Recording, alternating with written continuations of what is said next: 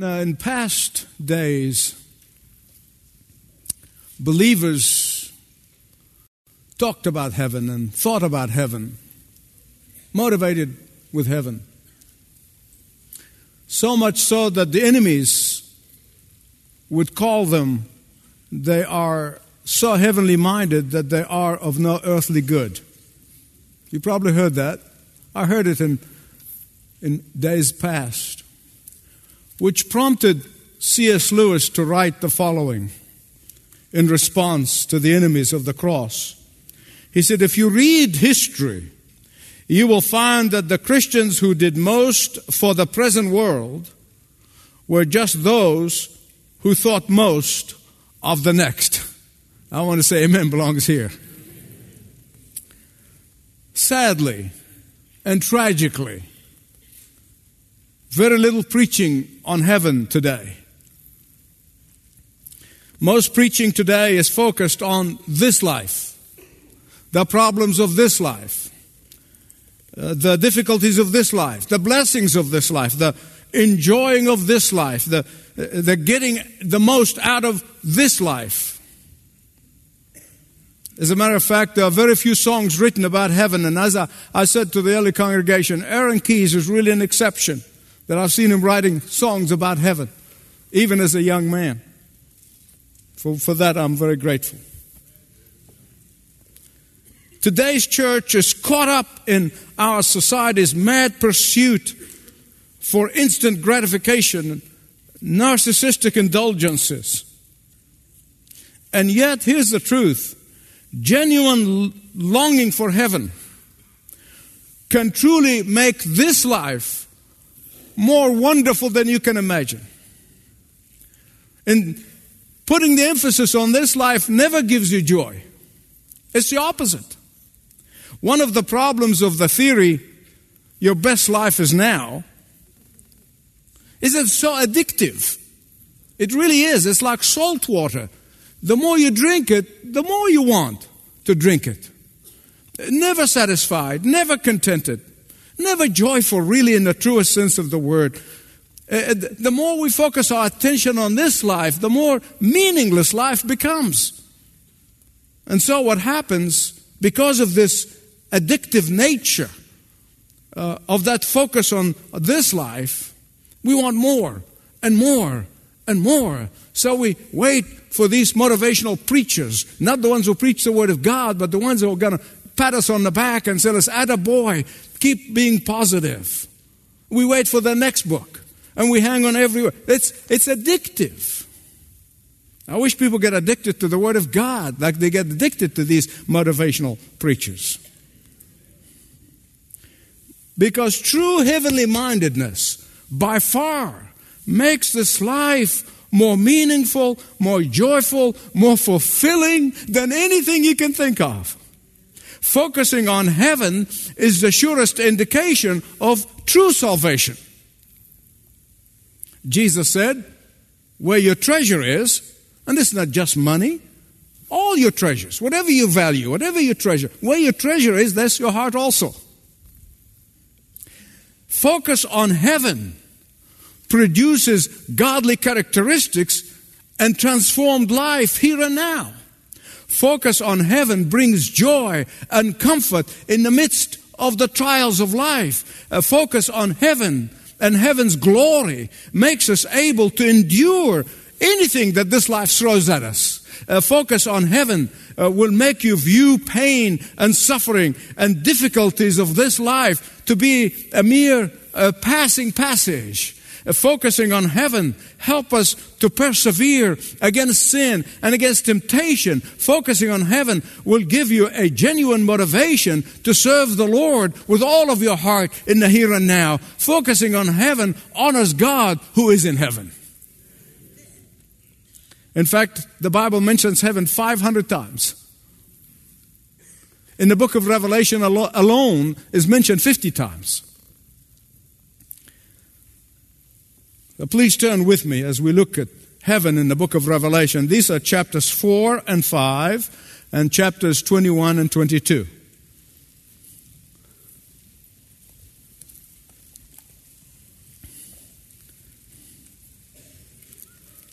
because these images are repeated.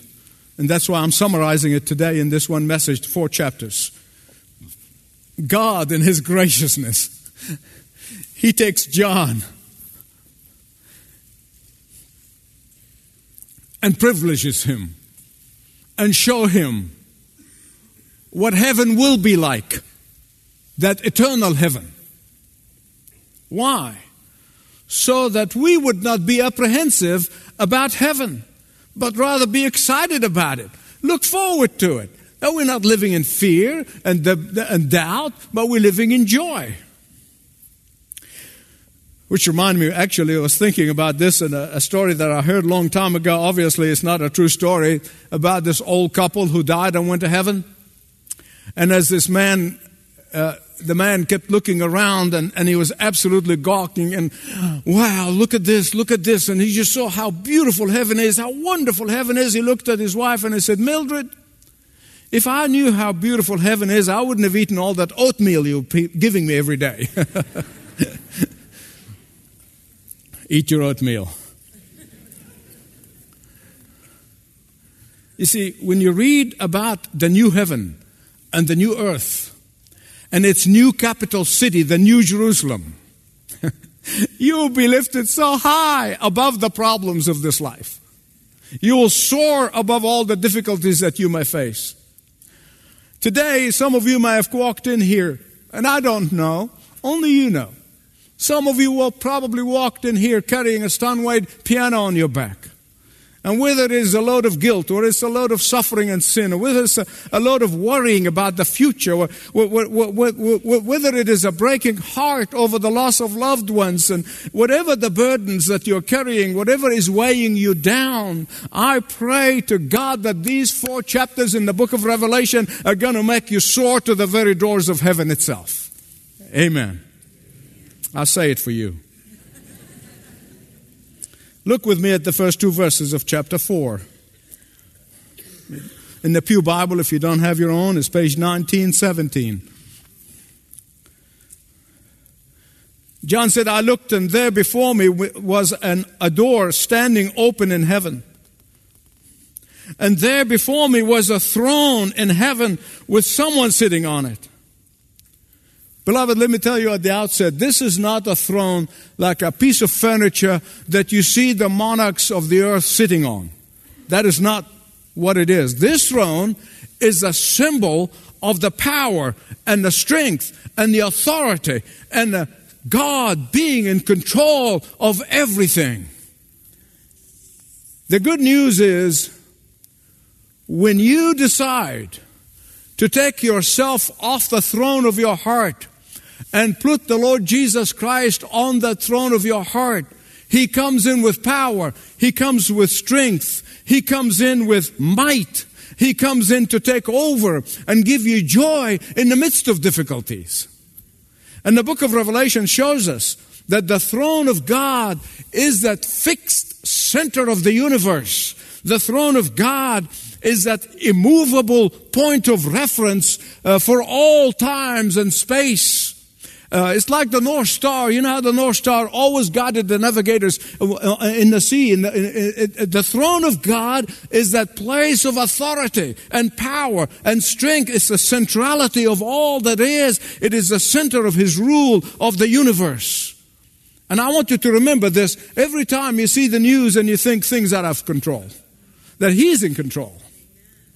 He's never sitting there with a bottle of Mylanta and said, Oh my, what am I going to do?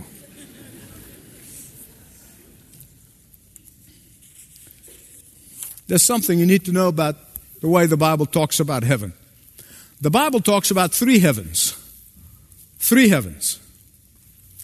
The first heaven the Bible talks about is the domain of Satan, where Satan dwells.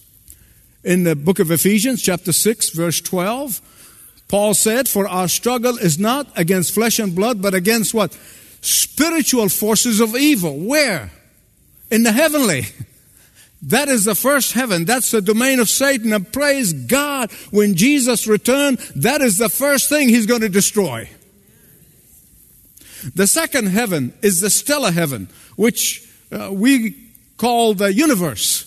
Um, you see those pictures and photographs that comes uh, taken by the Hubble Space uh, Telescope. That's the second heaven. But the third heaven sometimes is referred to as paradise. In 2 Corinthians 12 2, Paul was privileged to be taken into that third heaven. He saw things he can't even describe, he couldn't verbalize, but to make it worse, God said to him, You are not allowed to talk about this. And he said, I was not permitted to even talk about it. But the third heaven is not the future heaven, it's not the eternal heaven. You see, the moment a believer die, the moment we die, we go to the third heaven where Jesus is now.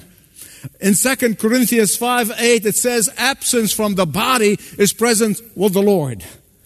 But the third heaven is not the eternal heaven. The third heaven is not the new heaven that John was privileged to see in the book of Revelation. God took him and let him see the eternal heaven, the ultimate heaven, the new heaven.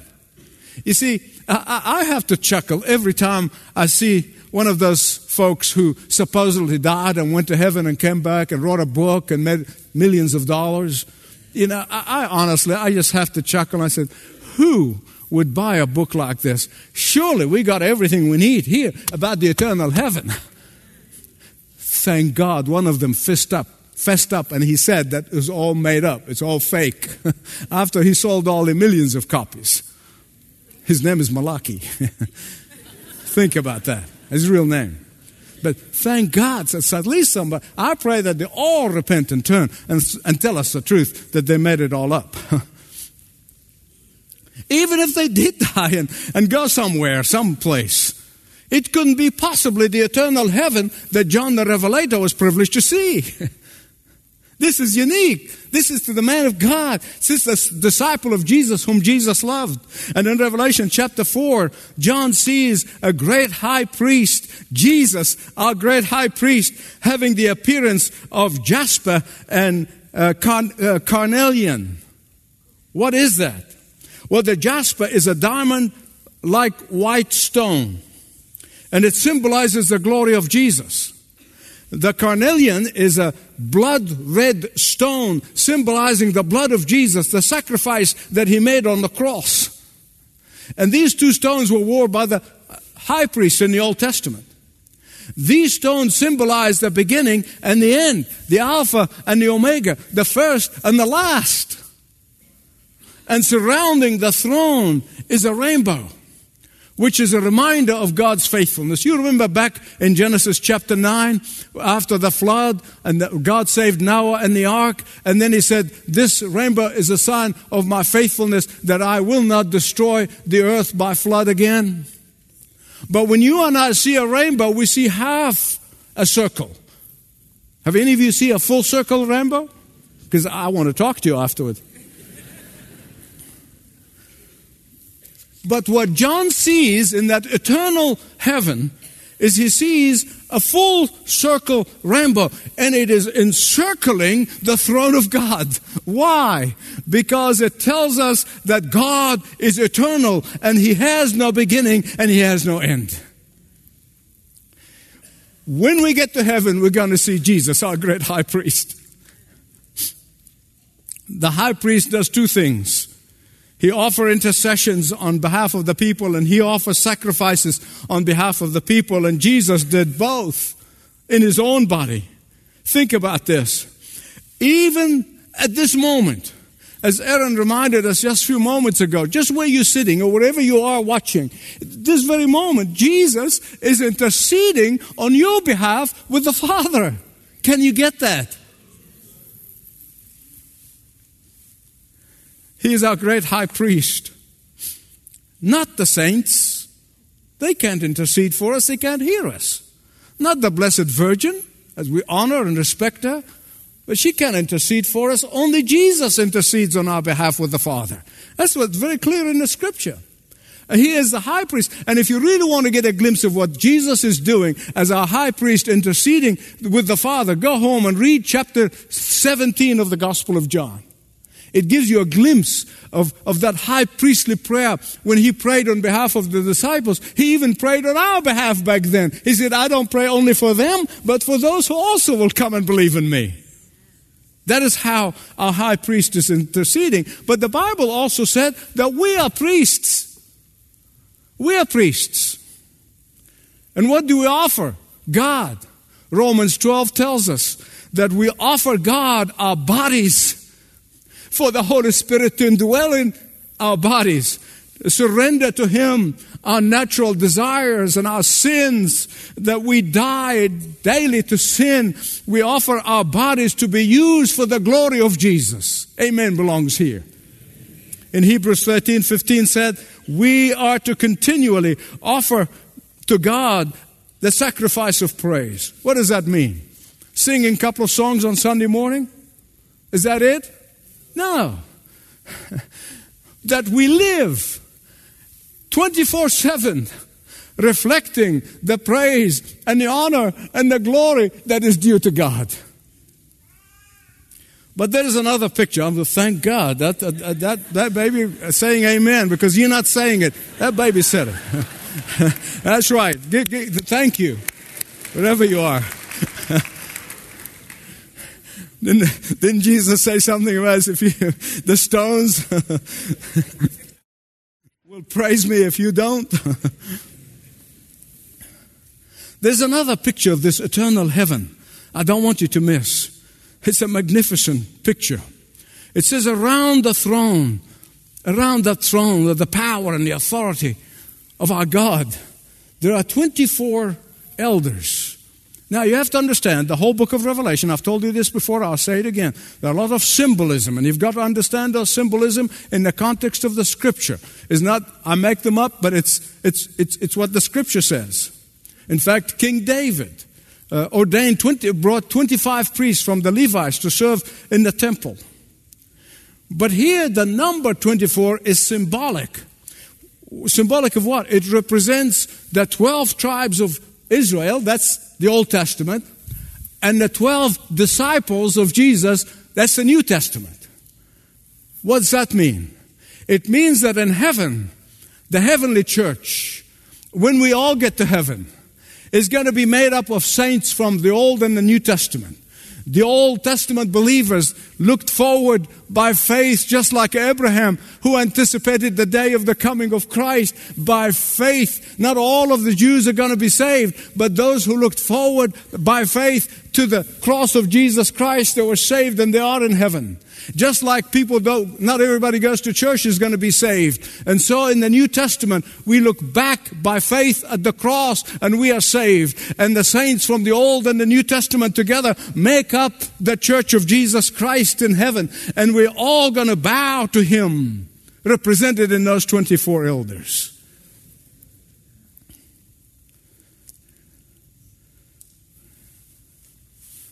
Listen, in the midst of this awesome scene. Yes, awesome. You can say awesome with me.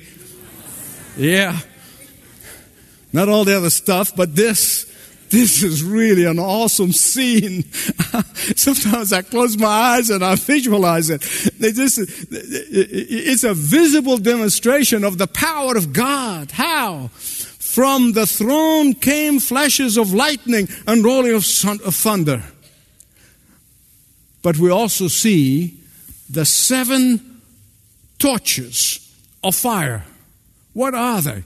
They represent the sevenfold ministry of the Holy Spirit. You say, Michael, how do you know that? Way back in the Old Testament, in the book of Isaiah, chapter 11, verse 2, the Bible lists all the sevenfold ministry of the Holy Spirit. What are they? His comforting presence, His wisdom, understanding, counsel, might, knowledge, and the fear of the Lord. And when you and I yield to the Holy Spirit and surrender to the Holy Spirit to reign and rule in our lives, He produces these characteristics in us. And the next image that John gives us is that of the sea of crystal, verse 6 of chapter 4. The sea of crystal symbolizes the truth of the Word of God. Please listen to me. And I'm not pointing fingers, and I'm telling you the truth. And the reason Satan works overtime to keep believers from reading and heeding and obeying the Word of God is because the Word of God is pure. It is purifying. It cleanses. It sanctifies. The reason so many preachers gave it up and resorted to pop psychology is because the Word of God is pure and powerful. God's truth is so vast and so pure, like the great sea of crystal. That's what John is saying here. But you know, Satan is a counterfeiter. He really is. He doesn't have a creative bone in his body. He, just takes truth and twists it. It's like the liberals, you know, in the last several hundred years. What do they do? Godly people like John Harvard and Yale and, and, and, and, and these godly people found institutions. What do they do? They come and steal them. they do. They don't create anything, they just steal the stuff. That's what Satan takes truth from the Word of God and he twists it and he gives it a twist and he turns it into a lie. Satan takes the truth about the crystal in heaven, symbolizing the purity of the truth of the Word of God, and he turns it into a deceptive pseudoscience called crystal power. Have you heard that? Crystal healing? Have you heard that? I know you did. I hope none of you are doing that. See, crystal has no power in itself. Crystal can do you any good at all. It is merely a symbol of the purity of the Word of God. I'll move on because I think I'm stepping on some toes here. But look at the worship in heaven. John describes the four angelic creatures who have many eyes. That is symbolizing their involvement in the judgment of God. Remember how many times when Jesus said, Well, send the angels, they're going to get the wheat and they're going to get the chaff and they're going to separate them. The angels are going to be involved in the judgment. And that's why they have too many eyes. And those many eyes are symbolizing that they will be will be fast and furious and they will execute judgment. The cherubim and the seraphim are constantly proclaiming, Holy, holy, holy is the Lord God Almighty, who was and is and is to come. Now, please hear me right on this one. That does not mean that in heaven we will be singing How Great Thou Art 20,000 times a day. As some people like to think, and, and they say, man, the heaven will be boring. No, no, no, no, no. That, that's not what it means. And today, if I can accomplish one thing, listen to me, if I accomplish one thing, I pray that I can help clear away some of misconceptions about heaven from the Word of God. Not, I don't have a single opinion. You see, so many of these misconceptions are planted by Satan, the enemy of your soul. He planted those misconceptions. No wonder Jesus called Satan liar and the father of lies. And the one thing Satan constantly lies about is heaven. Later in the book of Revelation, chapter 13, we're going to meet the beast the Antichrist, the one who is actually the human embodiment of Satan himself. This beast is going to pretend to be a Christian so that he can deceive a lot of non discerning people. He will claim to be Christian. But later on, he'll blaspheme God's name and God's dwelling place, which is heaven. Why does Satan lie about heaven? Have you ever asked yourself that question?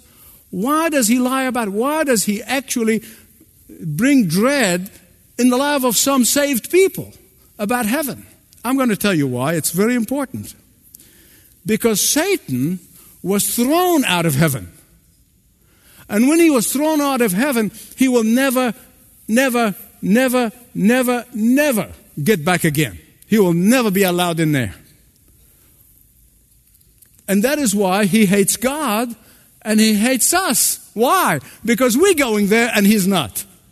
And so every time He comes out, goes after you. He said, Hey, I'm going to heaven and you not. Na, na, na, na, na, na. You can do that. You can taunt Satan. It's all right. That's why he distorts the image of heaven. He lies about it. And make believers afraid of death and afraid of this and afraid of this and live in fear and constantly worried. The Bible said in Colossians 3 2, set your minds on things where? Come on, give me a big one. What do you spend most of your day doing? Setting your mind on what? Navel gazing. He said, Look up. We look down. I got problems.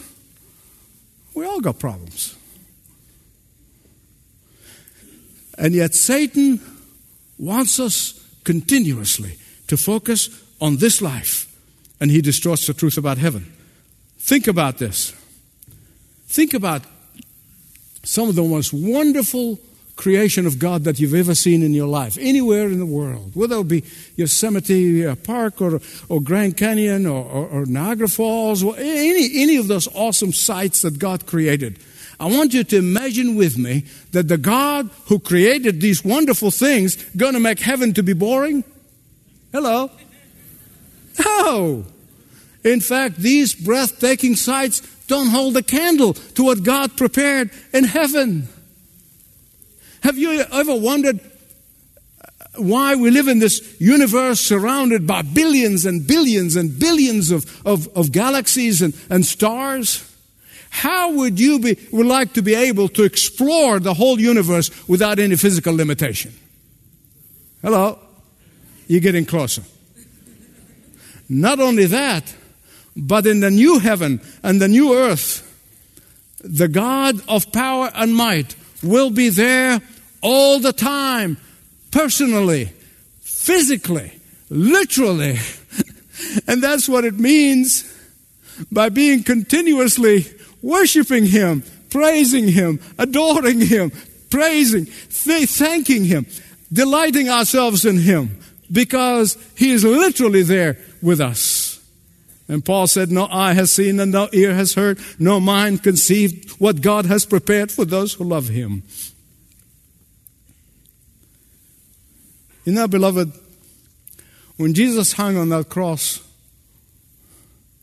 and his blood dripped, and I talked about this when, he, when, when John was talking about how the blood of Christ cleanses us. When he died on that cross, he did not die for angels. If you got that, say amen. amen. He did not die for angels. He died for you and me, the daughters and the sons of Adam and Eve. That's who he died for. And if the angels for whom Jesus did not die are praising him day and night, can you imagine what we're going to do? The Presbyterians are going to have a hard time there. Sorry, brother. Just think how much more we're constantly going to bless and honor, praise the Lord who died for us, who redeemed us, who saved us, who forgave us our sins, who gave us everything we have. You are worthy, O Lord our God, to receive glory and honor and power, for you created all things, and by your will they were created and have their being. Amen. We'll get you thawing yet. Chapter 21, John said, I saw a new heaven and a new earth, for the first heaven and the first earth passed away, and there was no longer any sea. This will be a startling church change for us from this earthly life, from the current life.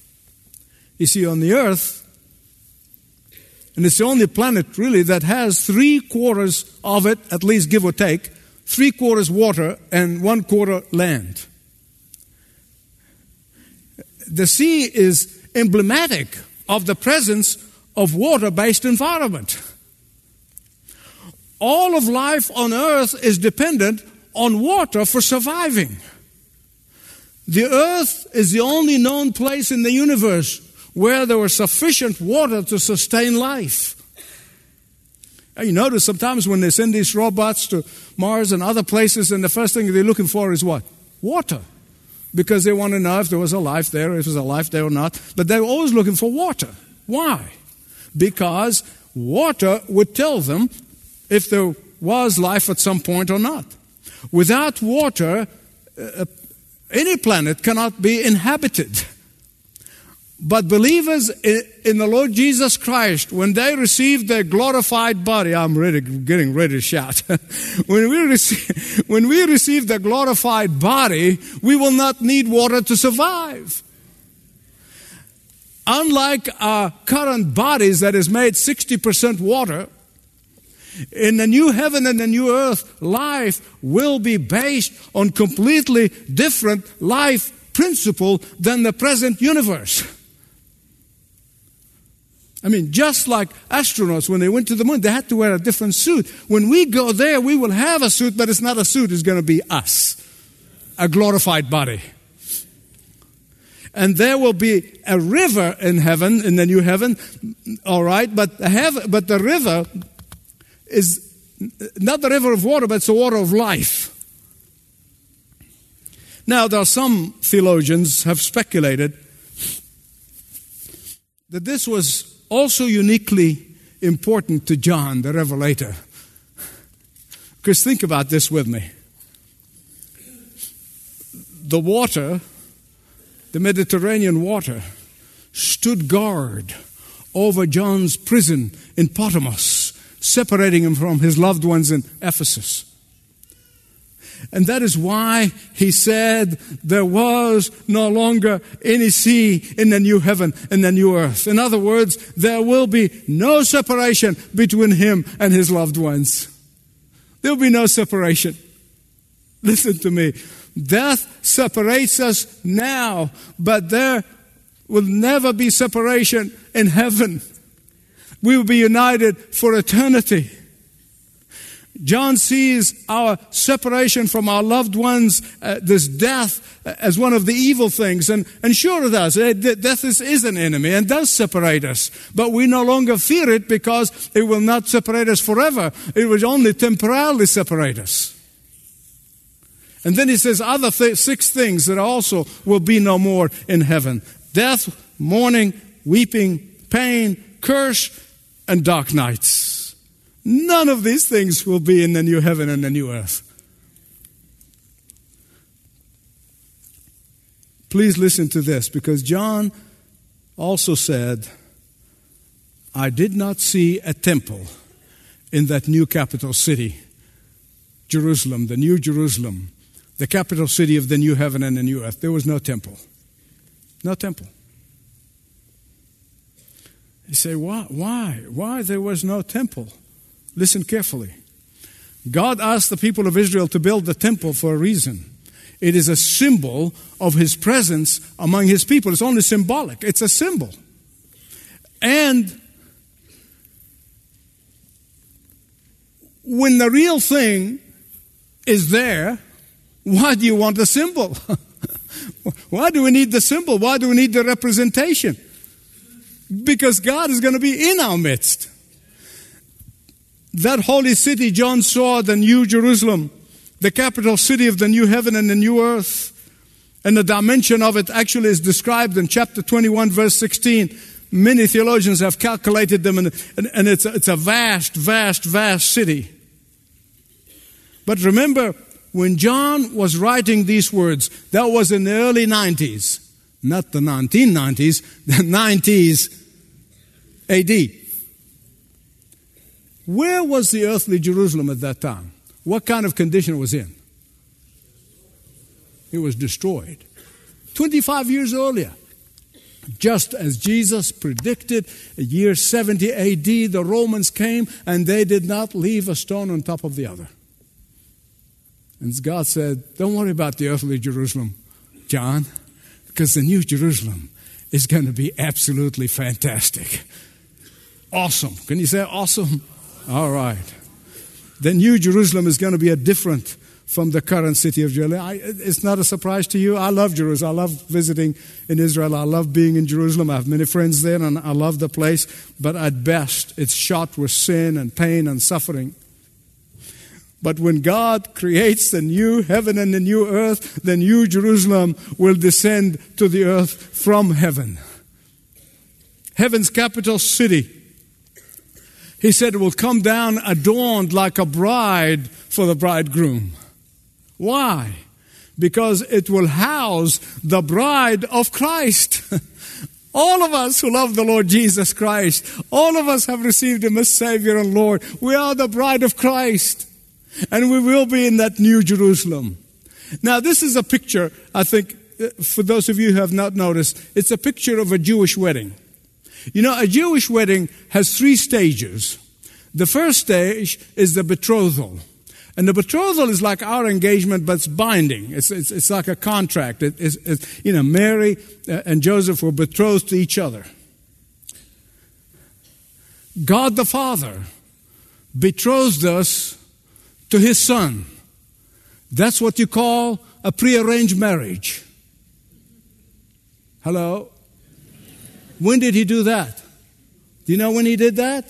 Do you know when he arranged that marriage? before the foundation of the earth.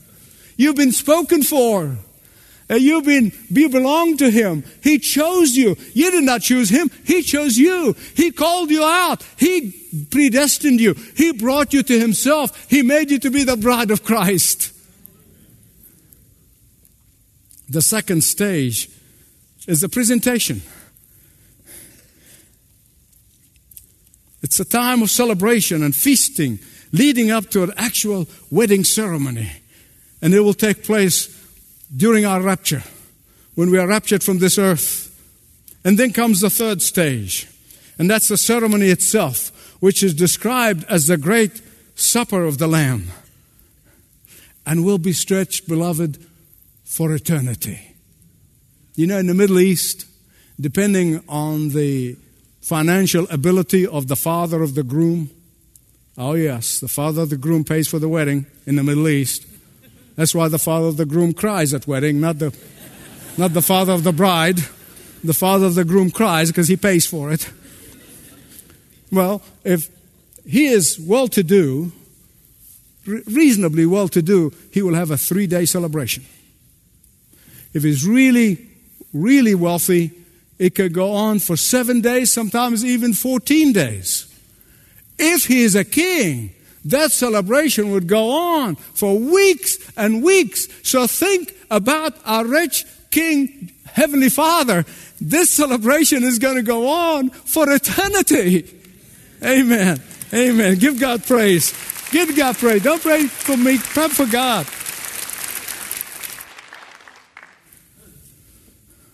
I heard a loud voice from the throne saying, now the dwelling of God is with men, and He will live with them. They will be His people, and God Himself will be with them and be their God. But here's the best part. Here's the best part about heaven. Chapter 21, verse 4. He will wipe every tear from their eyes and there will be no more death or mourning or crying or pain or the old order of things has passed away. The first thing a believer going to experience is Jesus wiping the tears off our faces.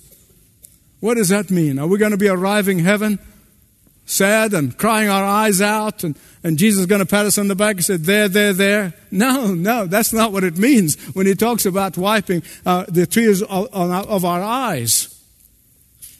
But God wants us to know that in heaven there will be absence of sorrow in heaven, that there will be no sadness and grief in heaven, there will be no disappointment and hurt in heaven, that there will be no tears of misfortune in heaven, there will be no tears of loss of loved ones in heaven, there will be no tears of regret anymore and remorse in heaven, there will be no sin or temptation in heaven, there will be no Satan to harass us in heaven, there will be no betrayal of friends in heaven.